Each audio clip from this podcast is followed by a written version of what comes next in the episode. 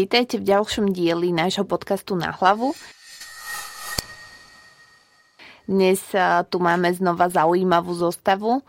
Máme tu Kláru Kusu, Števka, Mareka a som tu aj ja, Radka. A ste tu aj vy, milí poslucháči. Dúfame, že sa vám minulo týždňový alebo minulo, kedy sme to vydali, podcast páčil a dnes ideme trošku uvoľnenejšie.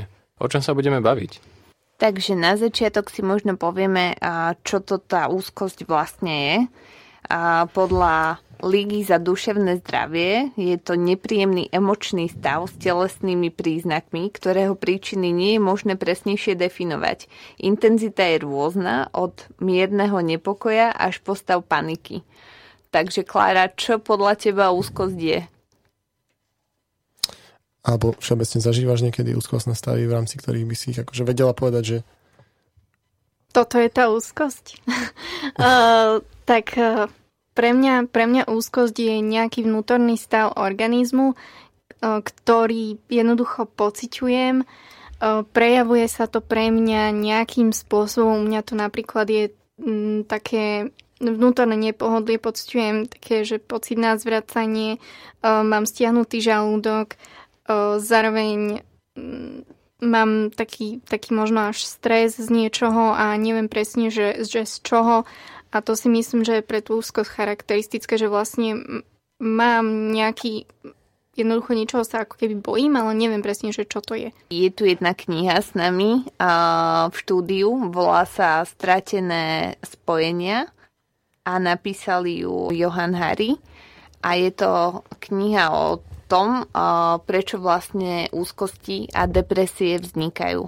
Mňa by všeobecne teda zaujímalo, čo som sa teda dopočul od teba nedávno, že v rámci tej knihy sa venuje nejakým deviatim bodom, že ktoré definujú čo môže spôsobovať úzkosť alebo čo stojí za tou úzkosťou. Predtým, než si skúsime vymenovať tých 9 spomínaných v tej knihe, tak aké sú, aké sú vaše uh, triggery úzkosti? Že čo vás vie doviesť do veľmi silnej úzkosti, ak sa chcete podeliť?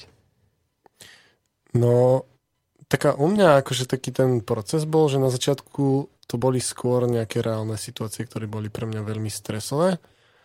A v rámci toho, že možno aj, aj v rámci toho, že som vyrastal nejako v kresťanstve a tak, tak uh, som sa tým témam ako keby nevedel venovať na takej proste autenticky povedať, hej, že keď mám nejakú emociu, čo bol aj hnev alebo tak, tak som sa príliš nejako idealizoval do toho, že aký by mal byť dobrý človek.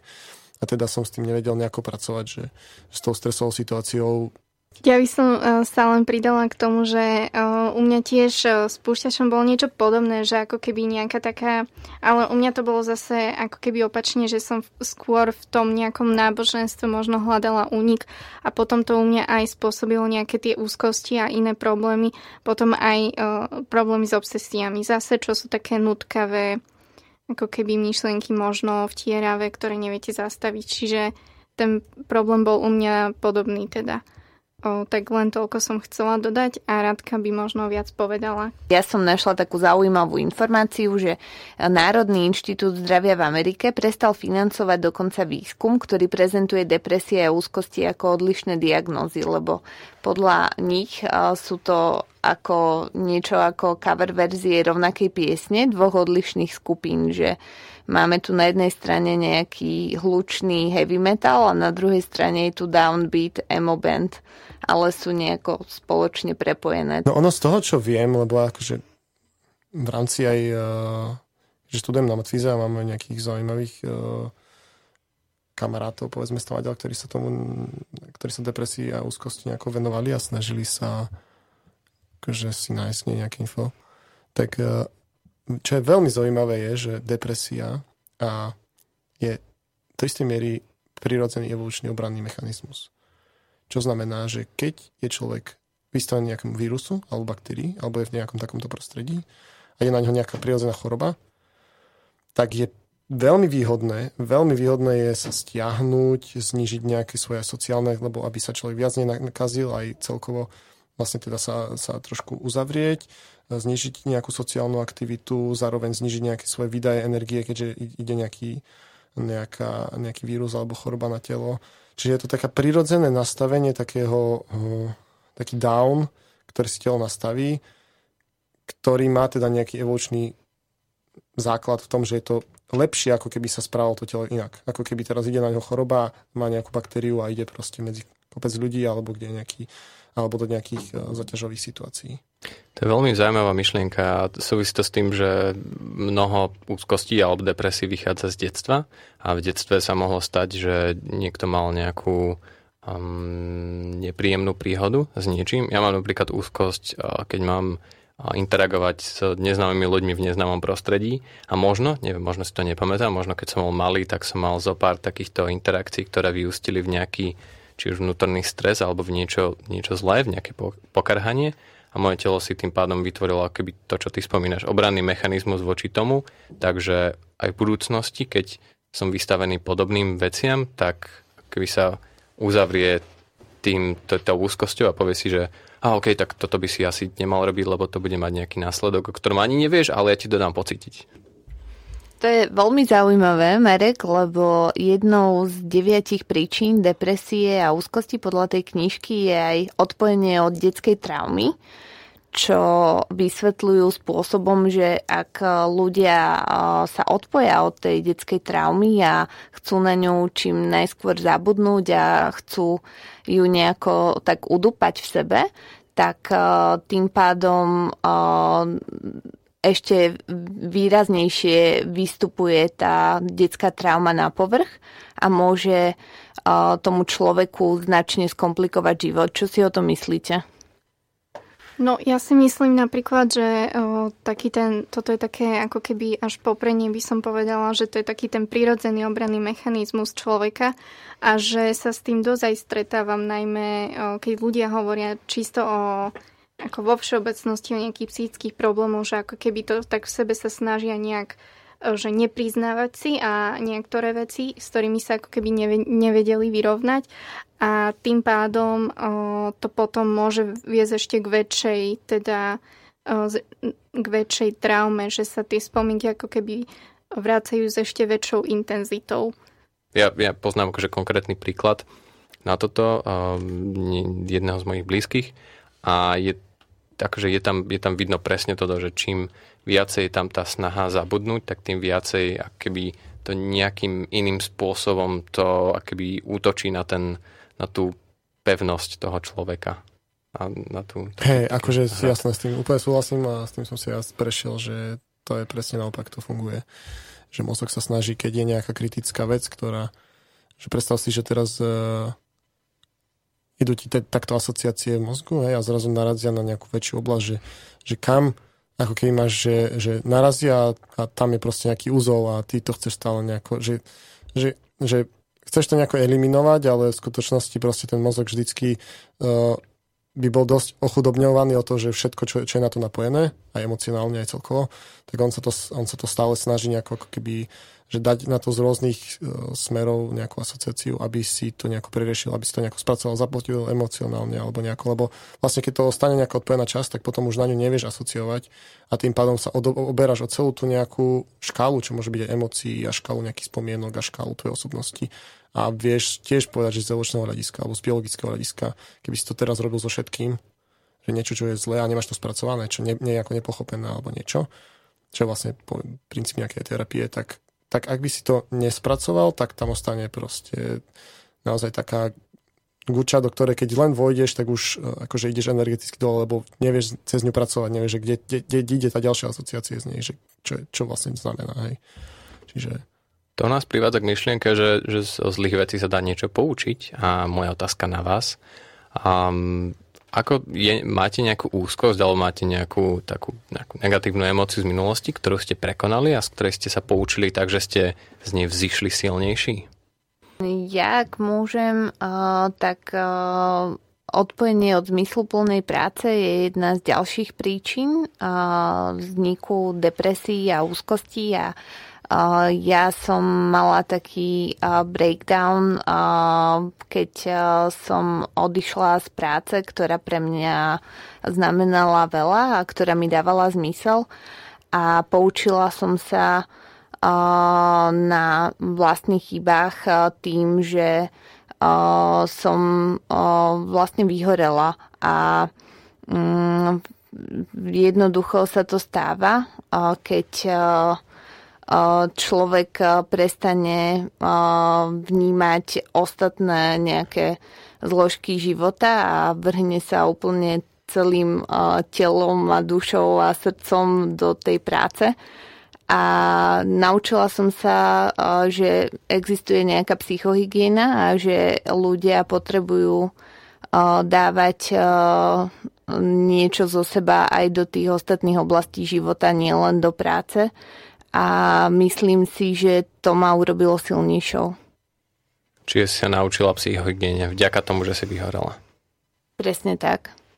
To je, to je super. Um, niekto ďalší? O, ja určite mám takú skúsenosť tiež. O, asi takou Najväčšou pre mňa bolo to, že som prekonala úzkosť verejne hovoriť o svojich psychických problémoch. Nie ako keby, čo sa týka písania, lebo to mi nikdy nerobilo problém. Tam som vždy mala takú bariéru, ktorá pôsobila na mňa ochranným dojmom a mala som pocit, že nikto do nej proste nevojde a nepozerajú sa na mňa ľudia, ale keď som zrazu musela začať komunikovať s ľuďmi a začali sa na mňa pozerať neznámi ľudia na verejnosti a robil, začala som robiť aj verejné diskusie, tak som sa naozaj musela prekonať a určite si myslím, že ma to urobilo silnejším človekom. No a z takých tých problémov, že dobre, teraz sme ako vytýčili, že ako veľmi dobré a akože môže byť to, že človek sa teda vyjadrí na to, čo prežíva a akým problémom môže čeliť, alebo čo sú také veľké veci, čo sa možno aj, čo ty vnímaš, že s čím potom te, ten človek musí čeliť, keď ja teda o tých problémoch rozpráva. Ten, podľa mňa ten človek musí byť o, extrémne odvážny a z časti aj odolný a musí si prestať pripúšťať niektoré veci a vykašľať sa na názory iných ľudí. O, mala, nemôžem povedať, že by som mala vyslovene nejaké extrémne zlé odozvy. Samozrejme boli aj správy, ktoré boli nepríjemné, ale povedala by som, že z tých 100% to bolo možno 1% tých správ a jednoducho vedela som, že sú to ľudia, ktorí majú problémy a nejakým spôsobom si ich potrebujú preniesť možno aj na mňa a je to proste prírodzená vec, čiže som si to nepripúšťala.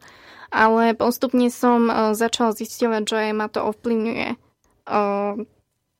či už si, som si to chcela vedome priznať alebo nie a ovplyvnilo ma to podvedome. Čiže ja by som povedala, že ono sa na to nedá pripraviť, ono sa potom už len dá asi nejakým spôsobom s tým um, tomu čeliť. Áno, asi, hej, tak. Sa tomu nevyhýbať asi. Toto, toto je zaujímavá vec a podľa mňa v, v súčasnosti tým, že veľa ľudí aj vytvára nejaký content, podcasty, píše alebo YouTube videá, tak možno, že by sa uživil aj nejaký samostatný, samostatný odbor alebo nejaký workshop alebo seminár, že ako zvládať, um, ako zvládať hate na internete, nejak podobne nazvané. Ono ja si myslím, že to je skôr také, že, že keď ty si autentický v tom, čo prežívaš, tak sa ťa ťažko nabúrava, lebo vlastne ty nemáš problém priznať svoju slabosť, alebo nemáš problém proste priznať aj svoju silu. Takže našli sme liek, ako bojovať proti hejtu na internete, ale a, aký liek nájdeme na úzkosť? Čo myslíte? Rozpínavosť.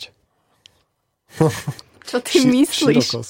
Ja, napadlo mi také, také antonymum voči tomu. A mne to dáva zmysel v tom, že, že tak ro- rozpínať sa v že, povedať, že ja, ja keď sa cítim napríklad úzko, tak sa potrebujem keby tak rozpínať, že buď, neviem, sa prechádzam, alebo potrebujem, potrebujem tie emócie niekam dostať, že nenechávať ich vnútri sebe, variť v nejakom malom hrnčeku, ale rozliať ich, ja neviem, ako máte také tie veľké, také tie azijské varné dosky, na ktorých robí, robia tie voky, tak tam to celé roz, rozprskať, nech sa to tam smaží.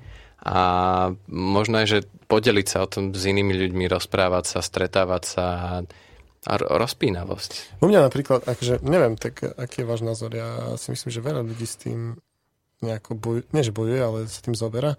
U mňa dostaje, že teda spojenie toho, že zmysluplná práca a zároveň proste zarobiť si na seba alebo mať akože dobrý príjem na to, že keby, že napríklad má človek partnerku alebo v prípade devčatia, aký má partnera, tak aby to vedelo nejako aj, vedeli aj fungovať nejakou vzťahu. Čiže že napríklad mne jednoznačne spôsobuje úzkosť často.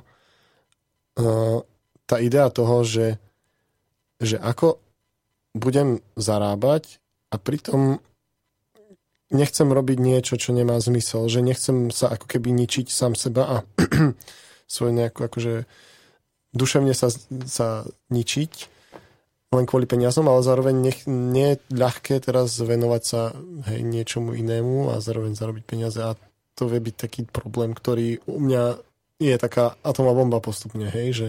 Znova sa vraciame k deviatim príčinám depresie a úzkosti a to je odpojenie od zmysluplnej práce a odpojenie od bezpečnej budúcnosti. Takže som veľmi rada, Števko, že akurát si na to nadviazal. A rozpínavosť pre teba je to, že robíš tento podcast, alebo to, že, že sa otváraš ostatným, nedusíš to vnútri v sebe. Preto som aj tu. Ja sa teda uh, chcem pridať, tiež mám úplne rovnaký problém ako Števko uh, s, so zmysluplnosťou vlastnej práce a dlho s tým bojujem. A robila som veľa rôznych brigád a mala som stále pocit, že, že nič mi toto nedáva žiaden zmysel.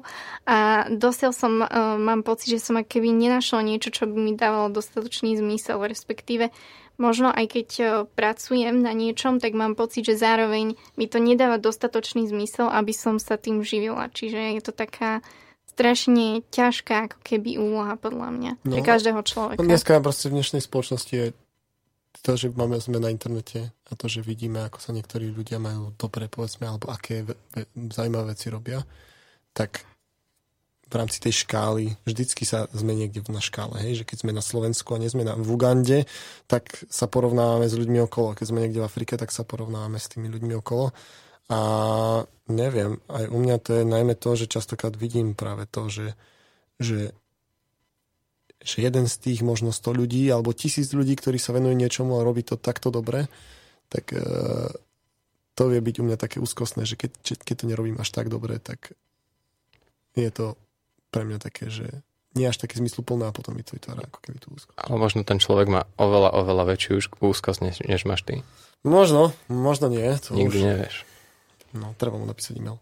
Rezonuje tu tá zmysluplná práca, ale to môže byť aj obojstranná nejaká vec, keďže ľudia, ktorí majú tú zmysluplnú prácu, tak majú tendenciu vyhorieť v tej práci, lebo jej venujú úplne, že 100%. A čo podľa vás, ako to vyriešime? Čo môžeme urobiť, aby sme mali aj tú zmysluplnú prácu, ale takisto, aby sme mali nejaké zmysluplné hodnoty, ktoré nám zabránia venovať tej práci tých 100%. Všetko s mierou? Mne napadla podobná myšlienka stanoviť si hranice, určite ja v rámci môjho nejakého spoznávania sa a tiež terapie som sa snažil nejako zadefinovať si, že, okay, že čo sú také tie moje oblasti, v ktorých sa potrebujem starať o seba, aby som napríklad nevyhorel alebo nezomrel od hladu alebo nezomrel od, neviem, osamelosti. A je akože keď si, keď si človek tak sadne a napíše si naozaj tie také oblasti, v ktorých by sa mal sám seba nejako hýčkať a, a starať sa, tak zistí, že, že nie, nie je to len tá práca, že je tam aj neviem, nejaké fyzické zdravie, možno nejaká psychická, psychická pohoda a zrazu, keď už to má tak na papieri, tak môže začať sa s tým hrať keby v nejakej počítačovej hre, že OK, tak potrebujem za týždeň doplniť 5, bodí, 5 bodíkov do pracovnej morálky, 5 bodíkov do fyzickej aktivity a tak ďalej a zrazu sa tak prirodzene a veľmi mm, tak samo od seba sa tak rozloží medzi rôzne. Načož keď človek je akéby taký zafixovaný, že OK, že práca je môj život, tak častokrát zabudne na tie ostatné elementy a vtedy nastáva problém. Že keď nejaký podcení, tak ten sa mu vráti a kopne ho do zadku. Každý človek potrebuje podľa mňa nejaké psychické potreby, ktoré by sme mali nejako vnímať okolo seba a potrebujeme dosiahnuť nejakú sociálnu a spirituálnu rovnováhu, ktorej budeme žiť. A týmto spôsobom sa nejako naspäť zapojíme do komplexného života, aby sme ho prežili naplno. Amen. Choďte v mene Božom. Mm, ale máš pravdu. Spomínala si, spomínala si tam, čo to, psychi, psychickú, spirituálnu a ešte niečo. Spirituálnu, fyzickú? Sociálnu. Spirituálnu, sociálnu. Hej, aj, aj, aj to sú časti. Ono hovorí sa, že človek je uh, biopsychosociálna bytosť vlastne, ako keby, že, že v sebe spája uh, tieto tri zložky a tie sú vlastne podstatné ako keby pre jeho život a zároveň ho tvoria, čo má asi v sebe nejaké teda nejakú pravdu. Akým spôsobom si ty, Klára, vlastne sa, lebo čo ja som sa vytlačil k tej komunite a to, to, ma, to ma teda zaujímalo, že či si teda bola ty tá aktívna, že si aj kontaktovala tých ľudí, ja neviem, písal si e-maily a proste, že písal si správy a že nemal si niečo, že čo sa chce, že neviem teraz, čomu sa chceš venovať, alebo to bolo také, že, že skôr teba kontaktovali ľudia. Na jednej strane to bolo tak, že som sa nemohla ničomu inému venovať v istom období môjho života, lebo som jednoducho bola v takom zlom rozpoložení, že som jediný ako keby zmysel videla v tom, že aby ľudia nepocitovali to isté utrpenie, čo som v istom um, momente svojho života pocitovala ja.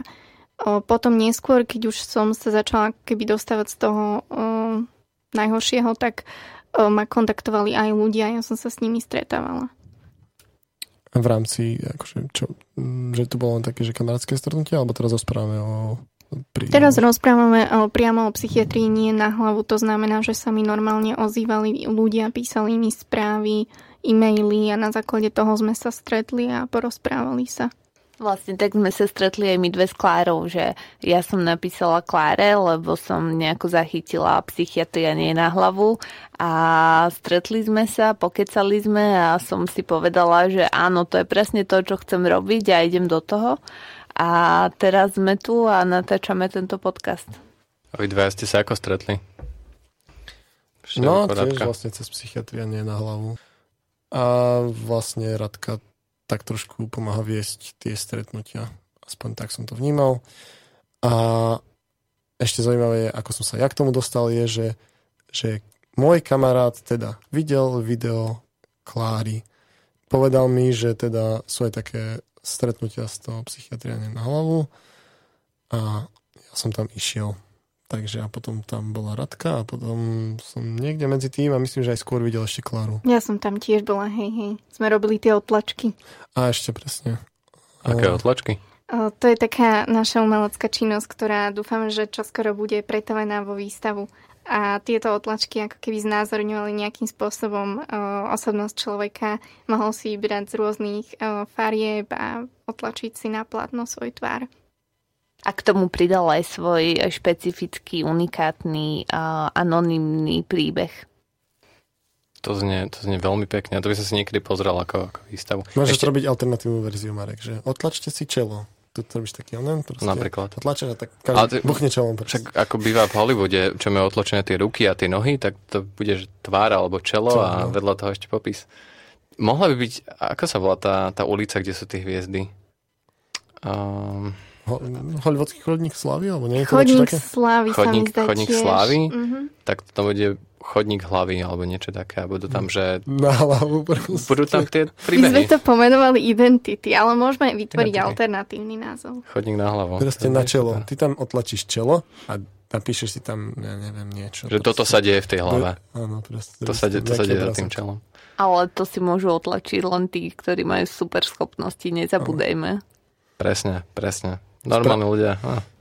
Prídeš tam, zrobíš nejakú 20 minútovú diagnostiku sa ti spraví, ak sa vyhodnotia, že si dostatočne na hlavu, môžeš si proste otlačiť svoje čelo. Musíš dokázať ak, svoje superschopnosti. Ak nie, tak si proste, no, proste mimo a musíš zase pracovať, aby si zistil, že aj ty máš nejaké problémy. Ale vezmite si potom, že ľudia, by, ľudia, ktorí majú nejaké iné psychické problémy, by chodili na ten chodník a normálne, že by, ako, ako ľudia teraz dávajú tie ruky do tých rúk, že ja mám, ja mám takéto menšie ruky, než neviem, nejaká slavná herečka alebo herec. A oni by takto chodili a otlačovalo by to čelo a boli by nadšení z toho, že ja mám teraz rovnaké, hlavu, čelo ro, ako... rovnaké čelo ako niekto, kto má, neviem, nejaký... Niekto známy, no. Ne, napríklad ne... ako Klára Kus. Hej, napríklad Klára. Oh, no, to by bol inak super nápad.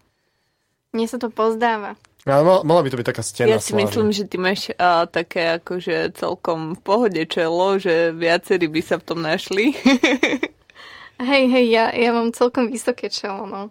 Tak je to možné, že viacero, by sa, viacero ľudí by sa do toho vmestilo, do toho tlačku. Paráda, máme tu nápad. Milí poslucháči, dúfam, že prídete a otlačíte svoje čelo na... Alebo, alebo, alebo stenu slávy. To už, to už sa rozhodneme, čo bude praktickejšie. Stenu hlavy.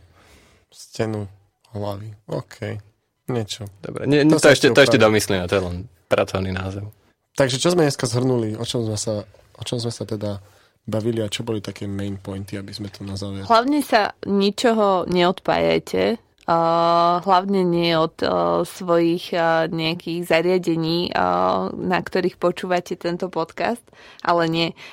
Mali sme tu rôzne odpojenia od zmysluplnej práce, od ostatných ľudí, od zmysluplných hodnôt, od detskej traumy, od statusu, od bezpečnej budúcnosti a ešte sme sa nerozprávali o tom, čo zohráva uh, vlastne náš mozog a naše gény, akú úlohu v úzkostiach a depresiách. No. Myslíte, že uh, máme na to kapacitu, aby sme sa o tom pobavili? Necháme to na budúce? Aby aj naši poslucháči mali kapacitu a nedostali úzkosť z uh, preťaženia informáciami? Súhlasím. Ale navrhol by som jedno odpojenie, ktoré možno, možno pomôže s týmito odpojeniami a ktorému sa venujem v poslednom čase. Skúste sa odpojiť od, odpojiť od technológií a skúsiť mm, sa zamyslieť nad, nad život, a respektíve užiť si život na nejakú chvíľu. Môže to byť hodinka, môže to byť pol dňa, deň. Odpojený od všetkých technológií a len tak nasávať, čo ponúka offline život. Čo si o tom myslíte? Ja si myslím, že tak všeobecne. Proste každý dosť do istej miery vie vycítiť, že čo je to niečo, čo mu chýba. Takže ak ty cítiš, že ti chýba napríklad ten taký pokoj, že, že, že máš svoj priestor a nie si teda napojený na každý nové ťuknutie Messengera, ale skôr na seba, alebo neviem, na svoje okolie, tak treba, treba ísť za tým. A keď to je zase, že ten, ten sociálny faktor, alebo je to, ja neviem, tá zmysluplná práca, tak asi, asi si to napísať, ako si to už aj približne spomínal, napísať si špecificky, to je aj v mojom prípade, aj v mojom živote vlastne to strašne často vnímam, že keď nie som dostatočne špecifický, to je, to je ultra zdroj úzkosti, že chcem niečo, chýba mi niečo, idem preto niečo robiť, ale vlastne neviem, čo to niečo je a idem ma potom rozstreliť. Takže je veľmi dobré napísať si špecificky, čo to je a venovať sa tomu.